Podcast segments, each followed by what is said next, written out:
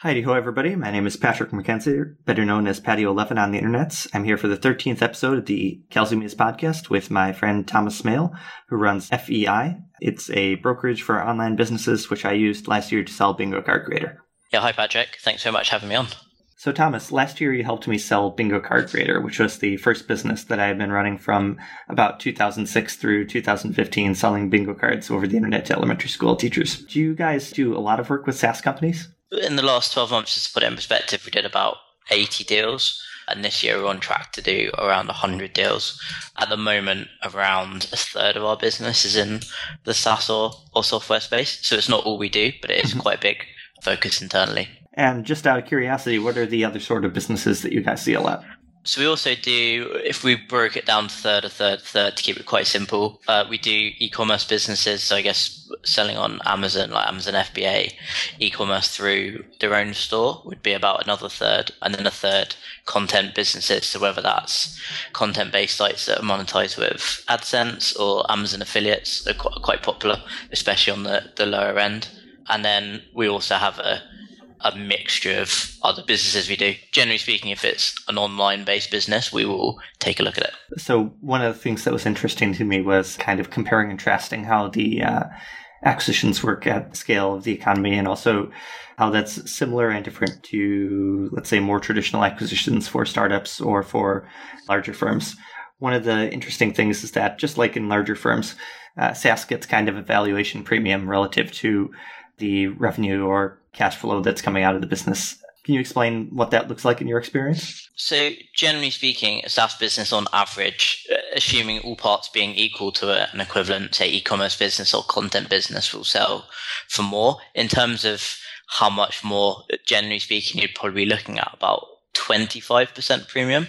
And the real driver there is the fact that a SaaS business has that recurring income and that baseline. So I think from a buyer's perspective, worst case scenario, even if you can't grow the business or even if it starts to decline, you've still got that baseline of subscribers. And also with a solid subscriber base, you can build momentum quite quickly. So we've seen quite a few buyers come in to acquire small SaaS businesses where the owners either moved on to new projects or kind of run out of ideas with it, and they've managed to scale it quite quickly because you've got that baseline that's already there. So that tends to be the appeal from the, the buyer perspective and what drives multiples up compared to other business models. Mm-hmm. So we're well aware of this because you do eighty to one hundred deals a year, and I saw the process through the nitty gritty, but I'm guessing that most of my audience uh, doesn't know exactly what the multiple we're calculating is.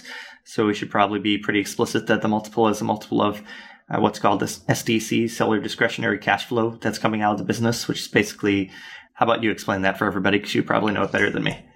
Yeah, so we use S D E, which is seller discretionary earnings, but it's basically the same thing. It's seller discretionary cash flow, and you might hear it be described a few other things as well. Effectively, it's the net profit of the business, or some people like to use EBITDA or EBIT or a, a similar calculation to that, and then adding back. So effectively it's not taking into account anything the owner has taken out of the business. So for example, the owner's salary, anything else you might take out for tax purposes. So for example, personal health insurance, a car, rent, anything that's not entirely relevant to running the business. And the reason that's done is to standardize the sale of small businesses, because one owner on an exactly the same business might pay themselves fifty thousand dollars a year and the other owner might pay themselves two hundred thousand dollars a year. So if you don't use an S D E calculation, the owner who pays himself less would look like their business is more profitable and worth more. So it kind of levels the playing field. And that's generally used for any, any business making less than a million a year in profit, or S D E in this case. Mm-hmm. Yep. And so after you've calculated what the business's revenues minus the necessary expenses to generate those revenues are, we multiply by a number, which I guess is set by market conditions mostly, where buyers and sellers are willing to transact.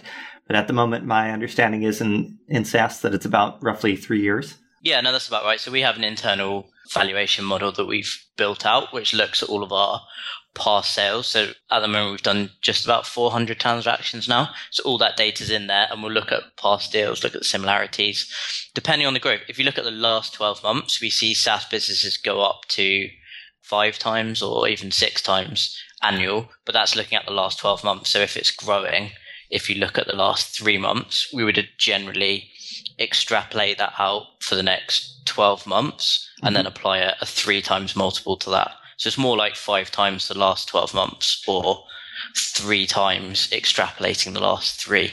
And that's something we only really do for SaaS businesses just because the growth can be a little bit more predictable and the revenue is a little bit more predictable. Whereas in a e-commerce store, for example, you could have had a couple of good months due to a, a sale or running like a promotion on Groupon or something like that. But that's not sustainable. It doesn't really increase the value as much as a kind of increase in M R R that you see in a SaaS business. Mm-hmm. E-commerce businesses are also typically very sensitive to seasonality, which is uh, uncommon in SaaS businesses.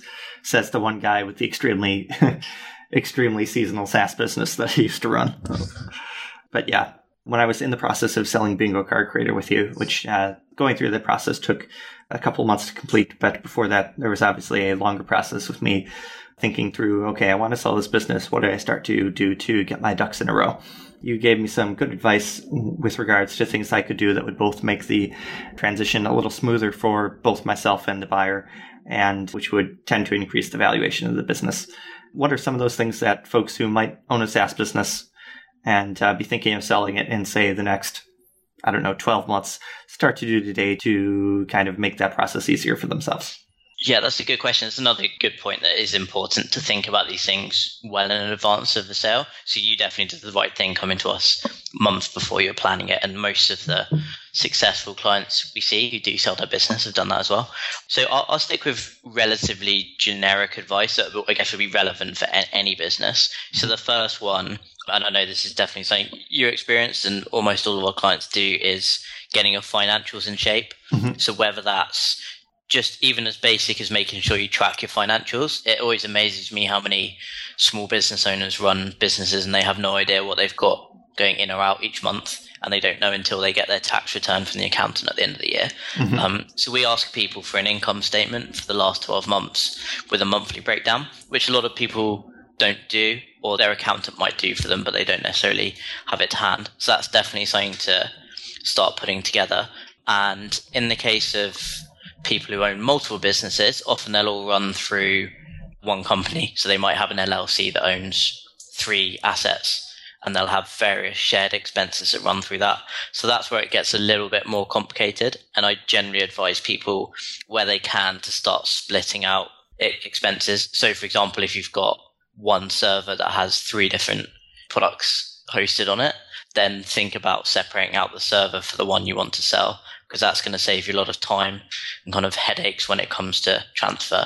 And from a buyer perspective, it also reduces the risk. So making sure you've got your financials in shape, but can also allocate costs and revenue to the particular business that you're looking to sell. If you can't do that, it's going to be quite difficult. So quite often we have to make assumptions. Let's say, for argument's sake, you've got an employee who's a virtual assistant and works on works forty hours a week on two of your businesses equally, then we'll often just take into account the cost of half their time as an assumption. But that's a practical solution, and whether or not buyers will buy that effectively as a, a viable way of allocating the cost is, is a different matter. So the more you can separate it, the better. With SaaS businesses particularly, it's important to get your like code base in order, make sure it's properly documented, and the same with systems. What you tend to find, especially on the lower end SaaS businesses, which tend to be single founder or partnerships, they're quite often with a technical founder who's built or written the majority of the code themselves. So it might be very familiar to them, but from a third party perspective, that's not necessarily the case. Mm-hmm. So in situations like that, there's no problem with building your own product or anything like that, and I'd always encourage people to do that. But I would definitely recommend bringing in a a third-party program or a code or, or whatever, just to get familiar with the code. So when you hand the business over, there's at least someone who's been in there before. And um, maybe even just get a friend or, or someone you trust to go through the code and make sure that they understand it. So for someone else who's going to come in and take it over, there's no issues. And if there are issues, which we've seen come up before on a few deals, it's never too late to start working on the documentation. But the, the, the earlier you do it in the process, the less headaches you're going to have later on. Yep. Um, One of the so things that was... Be, Yeah, sorry, go ahead. Yeah, one of the things that was motivating me selling uh, Bingo Card Creator and my other business, Appointment Reminder, was that I'm, you know, fully committed on Starfighter going forward. And one of the things I did with the money I got from Bingo Card Creator was immediately plowed it into getting a firm to look at the Starfighter code base, start to get familiar with it, and write a comprehensive test suite. So that's, you know, when we finally get around to selling, that process will go smoothly in terms of both due diligence, and during the handover, I'll have a consultancy that I can point to and say, okay, if you need, you know, ongoing development or uh, maintenance done in this product, this consultancy is already very familiar with this code base and can help you out with that. You know, there's no reliance on me as the bus factor one driving the business. Yeah, that's definitely a sensible plan. Another thing that comes up, which I guess isn't necessarily planning as such, but something we, we see, especially on lower end businesses, doesn't happen so much on like the high six-figure and seven-figure businesses we do. But on relatively small businesses, it's quite common for owners to decide they're going to settle in three to six months and effectively just give up running the business. And then it kind of falls into a state of disrepair and decline. So it's important when you do start thinking about sale that you do continue, and also throughout the, the sales process as well, to continue running the business as if you were going to run it forever. That doesn't necessarily mean you need to be working seventy hours a week writing new features and doing new marketing campaigns, but making no one wants to buy a business on, on a decline, and businesses that are declining are going to attract a significantly lower multiple than a either stable or growing business. So it is very important to make sure that you don't drop the ball there. And even if you've mentally checked out, just keep that going, because buyers really do like punish you for any drop. One of the interesting things for me was that there seems to be a sweet spot between you don't want to be too inactive, don't want the business to fall into decline and disrepair. You want to continue doing maintenance, customer support, et cetera. But at the same time, you also kind of don't want to rock the boat immediately before an acquisition. I think one of the things that you explained to me was that if you do particular moves, which might look like you are attempting to juice the revenue numbers, folks are perhaps a little less trusting of that. So, for example, running promotions or drives to get new annual subscriptions directly before the, you know, in the month to two months leading up to an acquisition is something that is highly looked down upon, even if that would be normal if you were running the business for forever. Yeah, no, that, that's true. I guess the only exception to that is if it's a, a regular annual promotion or something like that you run. But quite often people think, oh, I need to make as much money as possible. So like you say, they start running lifetime discounted plans or annual plans at half price or something along those lines, which actually doesn't help a sale at all. Mm-hmm. Yeah. So let's see. So we talked a little bit about the range of acquisitions. You said that the higher end for your firm is the upper six figures, low seven figures. What's the practical minimum for the size of the business that you guys would represent? In recent months, we started expanding out our team. We've just starting a lease on a new office in Boston, so our team's growing out quite quickly. We've started to increase our upper end. So at the moment, we've we've got a couple of deals in the, the mid seven figure range we're working on. Oh, wow. And that will probably start going towards the low eight figure range, which is not something we've we've focused on much before, but we've got the depth in the team. And we've also got the, I guess, the a very solid reputation in the SaaS and online business brokerage space. That means that we're being seen as a, a pretty solid option at that level. Yeah, so just minor correction there. On, on the lower end, generally the lowest we'll sell is around twenty thousand dollars, but it's quite rare for us to have anything below fifty. But we do have a dedicated team. Quite often people come in with small businesses and they're a bit worried that, oh, if they list a thirty thousand dollars business with us, they're not going to get the same level of service that they might get for, say, a million dollar business. But actually what we've done internally is separate out teams. So we have a, a small cap team. Their only job is to do twenty thousand dollars to one hundred thousand dollars deals, mm-hmm. a mid-cap team that does one hundred thousand dollars to five hundred thousand dollars, and then a large-cap team that at the moment does anything from five hundred thousand dollars up to about six million dollars. So it does mean that you very much get pretty much the same service for a fifty thousand dollars deal that you do for a, a five hundred thousand dollars deal. Mm-hmm. It was interesting in seeing Bingo Card Creator, so I'm N D A'd on the exact number, but let's say, uh, sadly, it was not a seven-figure deal. Even towards the lower end of that range, you guys have basically systems and processes in place that allow you to execute at a fairly high level of sophistication with regards to deals that, let's say, Let me put it this way. There was someone who used to work at Goldman Sachs who handled the due diligence for Bingo Card Creator, I think. It was either Goldman Sachs or some other finance firm that is very similar to them. And I was very, very surprised to have them going uh, line by line through my revenue books. I think the final report listed one chargeback that I had missed in July that they had managed to, you know, identify a twenty-four dollars and ninety-five cents discrepancy in the revenue books. So hats off for the level of attention to detail on that process.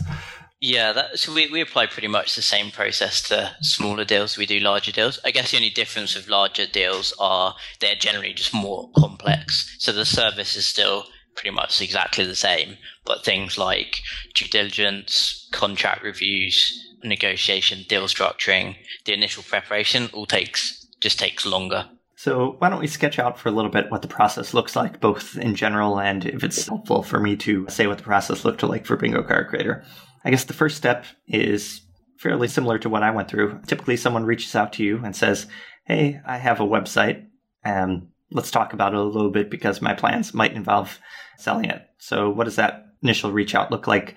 How do you qualify someone as, you know, saying, okay, we can represent this business versus maybe this doesn't hit our sweet spot, et cetera? Yeah, so we have, I guess, two distinct types of inquiries. One would be someone who wants to sell now and they're already like familiar with the process and they want to get started. And then the second group, which is probably more common, much like yourself, was, hey, I'm thinking about selling. What do I need to do? So the, the main thing from our side, like the first thing we're going to do is make sure that it's a, a good fit for us. We don't want to waste the client's time on a business that's not going to be something we're going to take on. So whether that's a business that's too small or not in an industry that we have buyers in or something like that. So the first is always qualifying to make sure it reaches our criteria. Secondly, it's establishing what the client's actually trying to achieve. Some people want to sell now and they, they just want to get market value for the business. Other people have a particular timeline in mind. They might say, hey, Thomas, I've got this new venture starting in six months. I want to get it sold then. Other people say, hey, my business is doing really well. I want to get a million dollars for it. What do I need to get there? So we'll always have an initial conversation with them, whether that's via email, phone, or occasionally might meet people at conferences and events and just get an, an idea of exactly what the client's trying to achieve. Once we've got an understanding of what they're trying to do, we can then put a plan in place for an exit. So generally what we'll do is start with a evaluation if that information is available, and then it helps the seller make a balanced decision about what they want to do. You quite often find that sellers are surprised by the valuation, either in a it's higher than they thought or lower than they thought. And quite often if it's more than they expected, they'll quite often just want to get started with the process now. And if it's lower, there might want to be some things they, they work on. So the initial chat is very much like a no pressure, let's get an understanding of where your business is at the moment and what it might be worth. Mm-hmm. I remember when we had the initial consultation, I came to you and what I thought the agenda for the chat was, was going to be working one hundred percent on selling Appointment Reminder and then maybe selling Bingo Card Creator if the uh, we had the opportunity to do so. And just for context, for anyone who doesn't know, this Appointment Reminder is a, call it five times larger business than Bingo Card Creator is. And I remembered being very impressed with you because you listened to my situation and said, counter proposal, we should sell Bingo Card Creator first because it would be an easier transaction. It would give me a, you know, reasons to trust that you guys did a good job and would let me learn about the process so that in the, you know, more important transaction, I'd have a better basis of skill for proceeding with it, get a better outcome, and feel less risk involved with the process.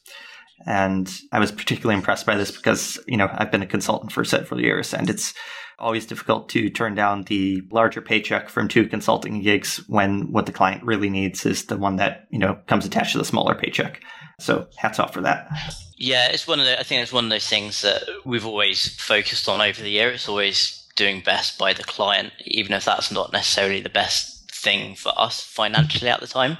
And the nature of the advisory world, I think business brokers or M and A advisors or what you want to call them, that quite often get quite a bad reputation. So we've always been quite conscious that we need to be kind of a, a level above the average and what people perceive. And being a very small industry, everyone knows everyone, it's important that for us to maintain word of mouth business, which is where we get quite a lot of our clients from, that we've very much done the right thing. You might make more money in the short term giving the wrong advice, but in the long term, it doesn't really build a, a sustainable business or a, a good reputation. Yep. Speaking of reputation, one of the reasons that it took me so long to sell my business was because, let's say I've been around the internet a few times, and uh, business brokers don't have a wonderful reputation typically. And the reason I took a chance on you guys was Rob Walling and Mike Tabor, two of my friends who run MicroConf, gave me a very glowing testimonial personally. And then that was basically enough for me to take a chance on the conversation with you. And after the conversation with you, I was pretty convinced that I wanted to do a deal with you. And then after watching when the first deal went through, it's a, pretty much a no-brainer that you'll get the business for my second deal. And I think I've also referred something like seven people to you already. Working on number eight, we'll see. Yeah, no, absolutely. We do get a lot of business from word of mouth, and we certainly appreciate all of the people you you sent our way. But that's very much the way we've grown the business. We don't invest a huge amount into paid advertising or anything like that. We're very much a, a word of mouth and referral-driven business. And we find one of the advantages of that for us as well is that we get far higher quality businesses that way than you might do somewhere else. And it also means you can... Like, as you know, like being a consultant, if you've got the, the reputation and the referral, you can be brutally honest with people and give them the, the right advice that they might not necessarily want to hear and actually go through that process without issues. Whereas if they're cold or they've come in off a AdWords ad or a Facebook ad or something like that, then it's a slightly different approach to be effective. Mm-hmm. I think one of the reasons that the industry gets sort of a bad rap is often a bit of, let's see, baiting and switching with regards to, oh, you know, give someone a very high, maybe not a formal valuation, but give them the expectation on the seller side that they'll get a very high number and then get them invested in the process and, you know, say, well, actually, after reviewing it, it seems that we can only get you, you know, a number closer to where the market actually is. But that's neither here nor there. Let's see. So I have a reputation-based business. I've sent several friends to work with you guys in the last year. That's worked out very well for everybody. So let's talk about some of the some of the things that were kind of surprising to me when I was going through the process. And, you know, feel free to throw in stuff that might be surprising to uh, to other folks who are going through either on the buyer side or the seller side. Probably the biggest curveball to me was that I ended up selling my SaaS business to a to a pair of teachers, which is not quite a uncommon thing for, you know, someone selling a business focused on teachers, I guess. But it turns out that most of the folks who buy SaaS businesses through you are not technical. It kind of depends. I'd say this is where there's quite, a, and one of the reasons we have different teams is you, you do get a slightly different buyer profile depending on the size. Mm-hmm. So for businesses below one hundred thousand or, or in the SaaS space, maybe even below two hundred thousand, you quite often get non-technical buyers. And that's where it comes in handy having like the code in good order and having a freelancer. On the, the higher end, when you're dealing with SaaS businesses, so we recently completed a, a one point one million dollars SaaS business sale, and that had two technical co-founders who left the business as part of the sale. So the buyers there, they weren't necessarily technical themselves, but they had access to a team that were, and on million dollar deals, you would expect buyers to have that sort of infrastructure in place. But on a, a smaller deal, like one hundred thousand dollars, you don't necessarily have that depth you can like reach out to. So generally, uh, people will buy SaaS businesses or any online business without a technical background if they know there's a way they can get help, whether it's a reliable freelancer or occasionally the owner will agree a consulting agreement where they're available, say, five hours a month for three months as part of the deal to, to hang around. Mm-hmm. Um, so yeah, it's not completely uncommon to see non-technical, particularly outside of the SaaS space. The SaaS space, I'd say it's probably fifty-fifty technical versus non-technical, but with access to help or freelancers or whatever that might be. Mm-hmm. I was talking with the uh, person who acquired my business, or rather one of the two people who acquired my business. And she said that she and her husband had been looking at doing an offline business, like buying a Subway franchise, for a while. And then a friend of theirs who ran an F B A business. F B A is fulfilled by Amazon. For those of you who aren't familiar with an acronym, it means that they stock some sort of product on Amazon and then people buy it through the Amazon website and Amazon takes care of shipping the product to them. But anyhow, my acquirer's friend ran an F B A business and told them that they should run an online business rather than an offline business because of lower capital requirements and the better lifestyle associated with it. You don't actually have to cut any sandwiches to run an online business. And that was a fairly persuasive argument to them. other things that were surprising for me during the process. We talked a little bit about getting things ready in terms of getting one's books in order. One of the things that probably took more time than anything else for me, since I was in the situation of running uh, several businesses with largely shared infrastructure, was breaking up different SaaS accounts and hosting accounts, et cetera. For example, I've been saving five dollars a month on MailChimp by having four businesses, each having their list run in MailChimp. And then in you know a fairly stressful period while getting the deal put together and uh, getting all my ducks in a row, I had to migrate three businesses' mailing lists off of MailChimp, which is a rather involved process and involved doing code changes to all three of those businesses to you know re-architect their mail sign-up workflows. So that was unfun. I recommend not attempting to solve and to save the five dollars on MailChimp if you're in that situation. Is there anything that you find that uh, maybe tech folks specifically or sellers generally might not have as great a handle on as you would like? I'd say, like, just going back to your, your previous point about MailChimp, I think this is one of the, I guess one of the reasons we're so successful is because we have a very rigid process. And that does mean that even if it's a, a relatively small deal, that we still like to get the business in a, in a good position to sell. So we do very much try and apply the same advice and like systems, processes all the way from smaller deals all the way up to, to much larger deals. I think your case was reasonably unique where you had multiple businesses all sharing the same accounts. I'd say the majority of clients we deal with only have, if they have multiple businesses, they generally are a lot more simple. So they might have ten Amazon affiliate websites, for example, but they tend to be quite simple to split out and don't really need a huge amount of work. It's quite rare to find people with multiple successful and profitable SaaS businesses. So in your situation, it definitely came up as a I guess, a consideration. But for the average person, I, I don't think it's that prevalent. In terms of other things that, that come up, the main thing is this shared financing. So things like MailChimp, if you really needed to, you could just run all the way through the process. And then they actually make the process of migrating the, the mailing list to a, a buyer or a new owner relatively simple at time of sale.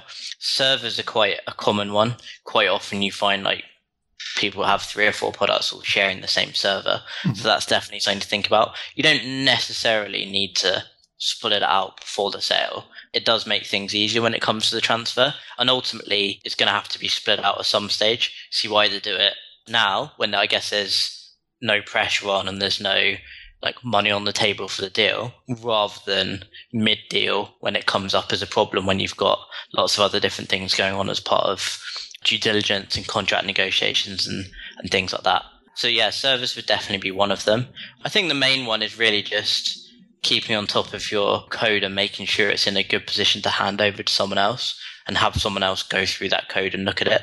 You don't necessarily need to invest a huge amount, even if it's just a freelancer going through or just a friend going through the code to make sure they understand it. That's definitely beneficial, especially if you're dealing with a, a non-technical buyer. And really what we like to do is when we're advising sellers, make sure we're giving them the advice to make sure their business appeals to the widest range of buyers as possible. There's little merit in positioning a business so it's only going to be of interest to a very specific buyer. Um, we get a lot of people who come in and say, oh, I've got a particular strategic acquirer, but they're going to be the only one that wants the business. In that case, occasionally it will work and you'll have that big exit that you often read about on the, the new sites out there. But to maintain our ninety-five percent success rate, it's very much giving advice that means that a business is going to be appealing to lots of people. So yeah, they would be the, the main things I would focus on. But I mean, I would say as a caveat, your case is relatively unique with the way you had it set up. And most people just have one or maybe two main products. Okay, makes sense. So after you've done the initial consultation with someone and figured out a plan forward, I guess the next step was a bit of data gathering where you give the the seller a fairly comprehensive questionnaire. I think I remember something like one hundred questions regarding the history of the business, the finance of the business, every metrics-driven question under the sun, where traffic sources come from, what this typical sales process looks like for the product, for businesses that have a more complex product offering, what that product offering looks like, their, their conversion funnel, their upsells, yada, yada, yada. And you then take that input and take people's numbers and Google Analytics and turn that into a prospectus.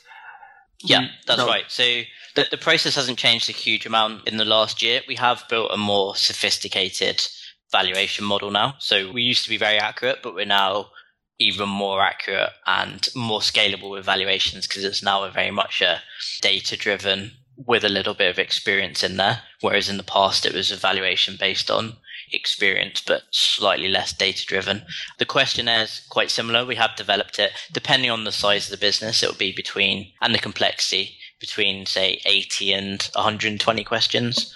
Quite often see, so for example, a small Amazon affiliate site might only have sixty questions, whereas a one point one million dollars SaaS business that we sold recently had more like one hundred ten questions. So once we've done that, we'll do some back and forth depending on the the, the answers people have given. I think in your case, you were very comprehensive with your answers. We didn't have a huge number of follow-ups, but in some cases, we'll do quite a few rounds of follow-ups to make sure that the questions are answered properly and there's no like issues in there, and also to make sure we understand the business. Mm-hmm. Um, so from there, we then put together a, a prospectus, which is based on the questionnaire, the financials, like I said earlier, the last twelve months broken down by month that we would like neatly format, Google Analytics.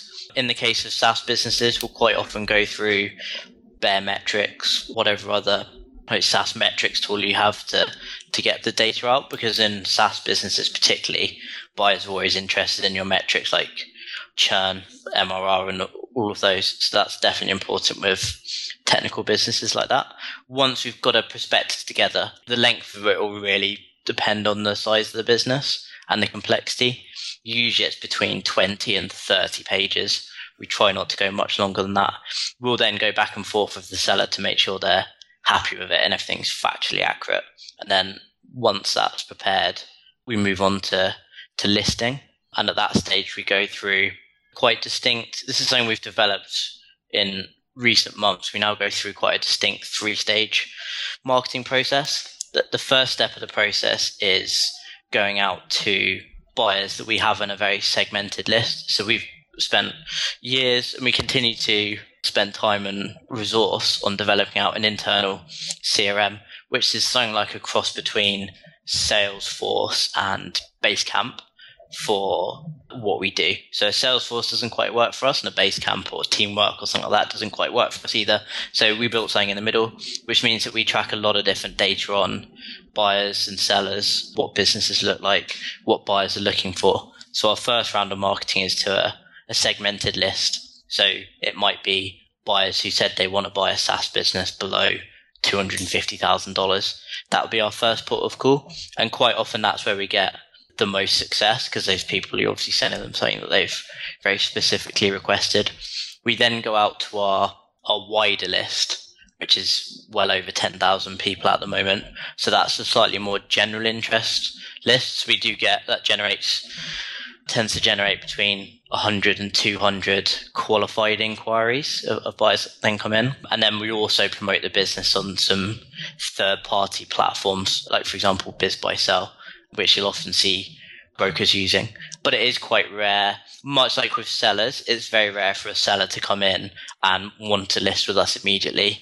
It's also the same with buyers. It's very rare for a buyer to inquire from an ad and buy a business immediately. They're more likely to end up buying something in twelve months. So we, we work through that process, hopefully get an offer or multiple offers on the, the table, and then work to negotiate the offer that the seller wants to accept. And that's why we spend quite a lot of time up front, just to kind of understand the needs and wants. Quite often people want a kind of a relatively quick, no hassle deal, even if that means accepting slightly less money.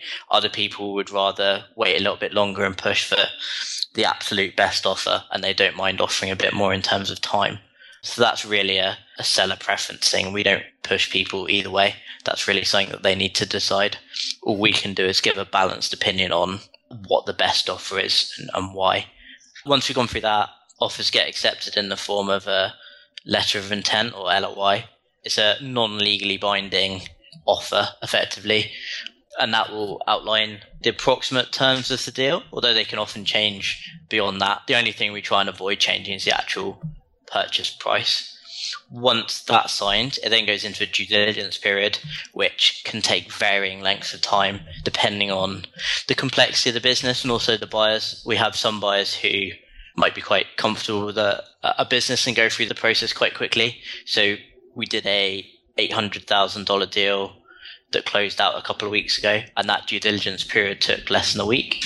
But we've also done two hundred thousand dollars SaaS businesses that take three weeks. So that really depends. And then from there, we go into contract negotiation, which is where we will work with the seller and the buyer to prepare a asset purchase agreement. Get all the important terms in there, which have often been outlined in the L O I. And we always try and make sure that any deal breaking or like really big terms are agreed up front. Once that's negotiated, sometimes that will involve lawyers, especially on larger, more complex deals. Sellers and buyers want to get their legal counsel involved. Often on smaller deals, it's not necessary.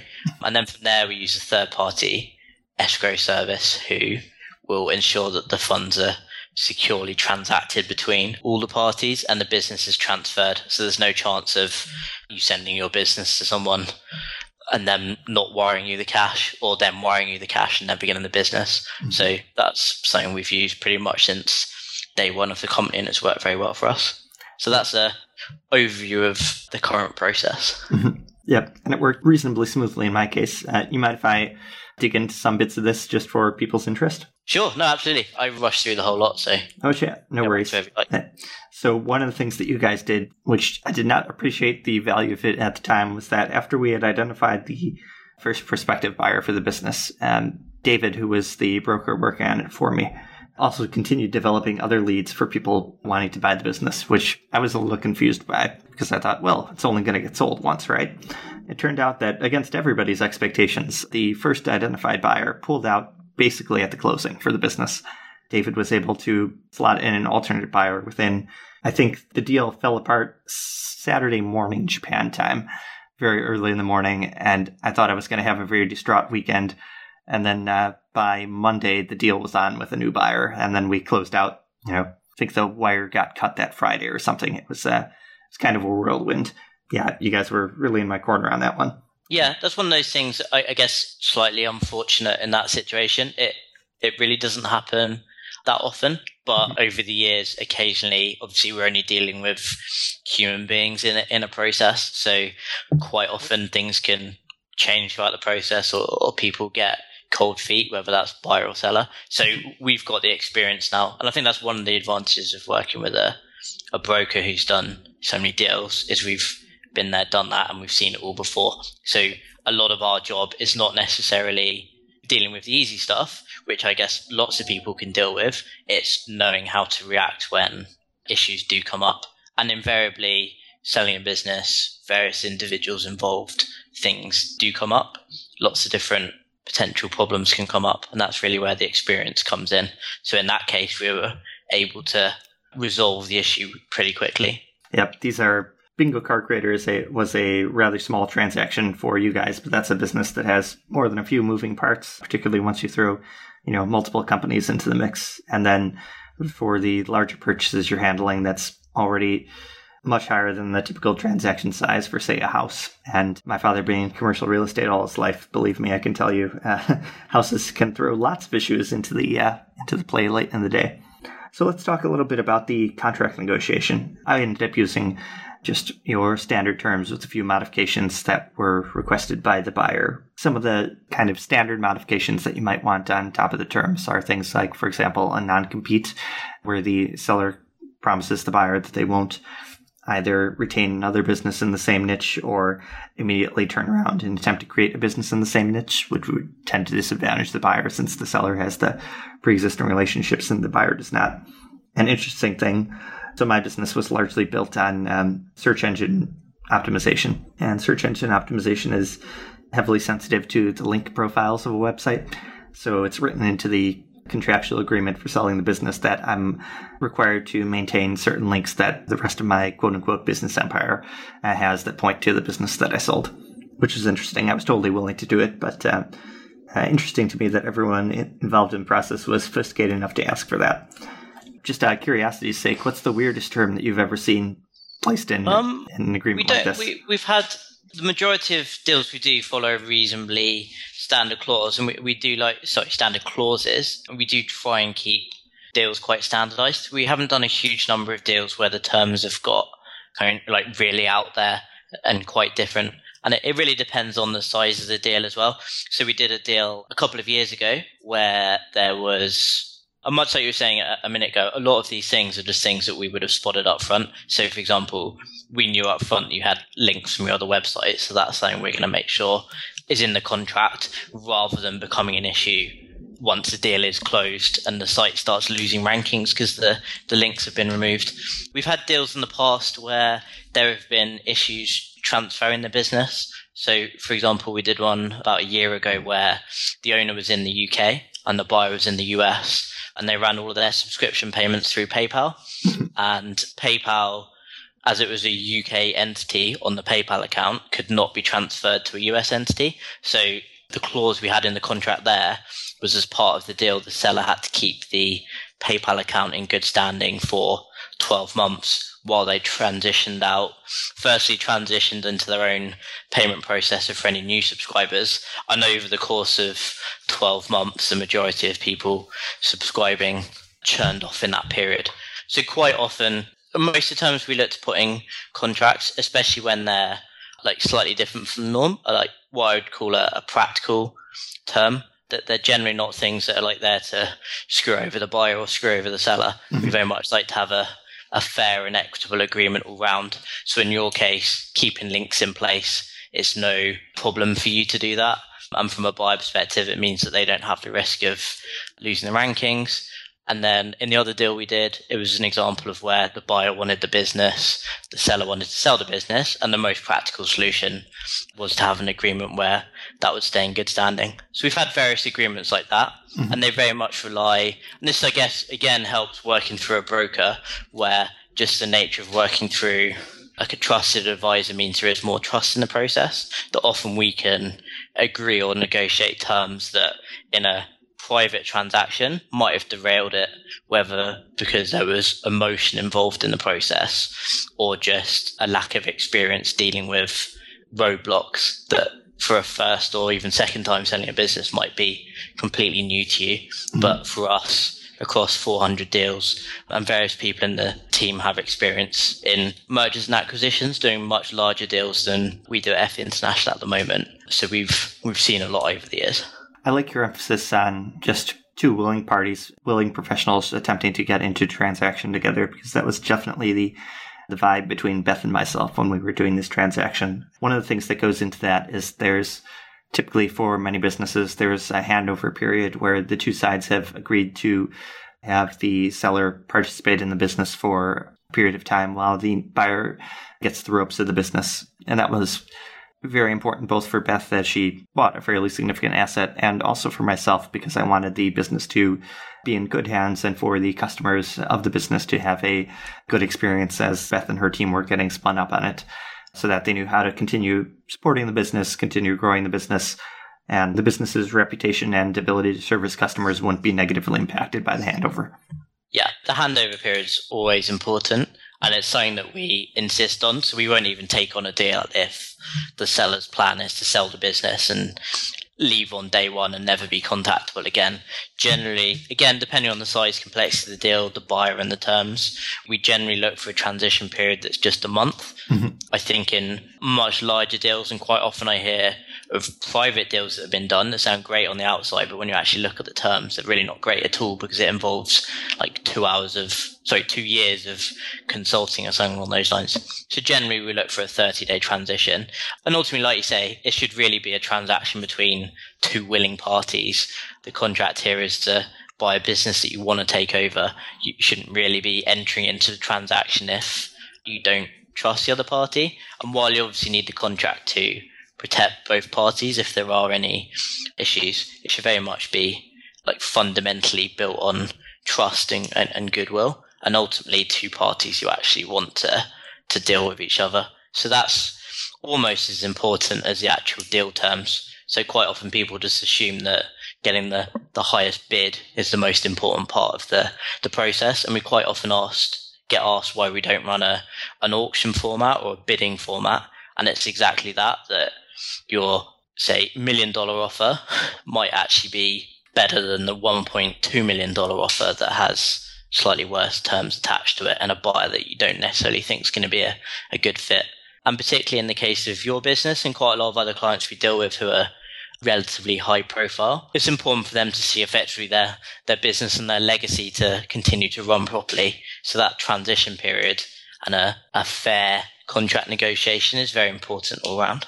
Mm-hmm. I was um, overjoyed that you found Beth and her husband, who were both, they're both school teachers in the American public school system, to run the business. I'd been offered a few times privately for acquisitions of Bingo Card Creator over the years, and largely they were by, for example, affiliates who were attempting to uh, separate U K retirees from their pension checks with uh, gambling affiliate sites, yada, yada. And that was not what I wanted to happen in this business that I'd run for five years as kind of a labor of love and a hobby. Um, I didn't want it to be to be turned into, you know, just another scummy site on the internet. And I'm very happy that it got used by someone as a stepping stone in their, you know, online business career, and that it will continue to creating value for teachers across the United States and the rest of the world, and teaching kids how to learn to read. So, yay. Um, yeah. Absolutely. It's great to hear, and it's always good to hear those like success stories down the line. That there's nothing better from a broker perspective to hear that you've got two very happy clients twelve months down the line, because mm-hmm. anyone can get anyone can get a deal over the line at the time, but making sure that everyone's doing well twelve months on is, is really great to hear. Mm-hmm. Yeah. One of my other desiderata was I knew I was going to be very, very busy with my new business this last year. So Bingo Card Creator had been in kind of a period of benign neglect for two years prior to the sale, where I was continuing to do routine customer support and the servers stayed up and running, but I wasn't really uh, driving the ball forward. I'm happy to report that the after the transition period went over without a hitch, I've been able to mentally separate myself from the business. So it's presuming, because Beth hasn't emailed me in a long time, that the business is continuing to go pretty well for her, but part of me always has the... Uh, I have the occasional itch to check in and see how things are going. And then part of me is like, no, wait, that chapter's over. Time for a new chapter. Yeah, absolutely. And I think, especially with sellers of where they own a portfolio or they're kind of quite active online like yourself, it is quite important. And a lot of the reason people decide to sell in the first place is because they really want to focus on one thing. So being able to let go, it seems very difficult up front, and many people don't even think they'll be able to do it. But ultimately, if you find the right buyer, you're not losing sleep at night that that the business you spent so many years working hard on and ultimately built a really great reputation off the back of has been kind of run into the ground in a in a matter of months. So that's another reason why it's quite important. Mm-hmm. I think that leaves us at a pretty good point for wrapping up the episode. Two little notes before we go. Number one, I still own Appointment Reminder, a business, but if you've been following in the rest of this episode, you probably have a pretty good idea of what my midterm plans are for it. So if you, you know, if a slightly used SaaS business with slowly growing revenues is something you'd be interested in, talk to this guy. Thomas, how can people find you on the internet? Yeah, so the, the best thing to do is visit our website, which is w w w dot f e international dot com. You can always contact via our contact form. If you go on our blog, we have content for quite broken down into buyers and sellers. So if you're looking to potentially sell a business and you don't necessarily want to get on the phone with me or someone in the team, we have a exit planning course, which is a free email drip course, which I believe actually you recommended we launch about a year ago. So that's now out. And we also similarly for buyers, we have a an ebook all about introducing you to the process. And then obviously if you're actually looking to sell now, you go straight to our seller site page and inquire. We'll give you a free valuation. And if you're looking to buy, have a look at our buyer website page, and if there's anything on there, get in touch and someone from the team will will reach out. Particularly for those of you who are looking to sell, you know, A plus plus would do business again, will do business again with Thomas and the team. But regardless of whether you end up by using them to represent you or not, I would definitely solicit their opinions with regards to what the next steps are for your business, given your life slash career plans. If nothing else, get their checklist on doing due diligence, et cetera, because it will make your life much, much easier as you get closer to the process, because these are very complex things, even at the uh, lower end of the scale. I think when I sat down and made a Trello board of all the tasks that I would need to do prior to selling the business, I got to sixty, sixty odd items. And your guys' help was pretty instrumental in putting that together. So Thanks very much for taking the time with me today, Thomas. And thanks very much for all of you guys for tuning in to the podcast. Wow, two episodes in two months. Breakneck speed for us. Hopefully we'll be back in the next couple of weeks with another great guest. Yeah, thanks a lot.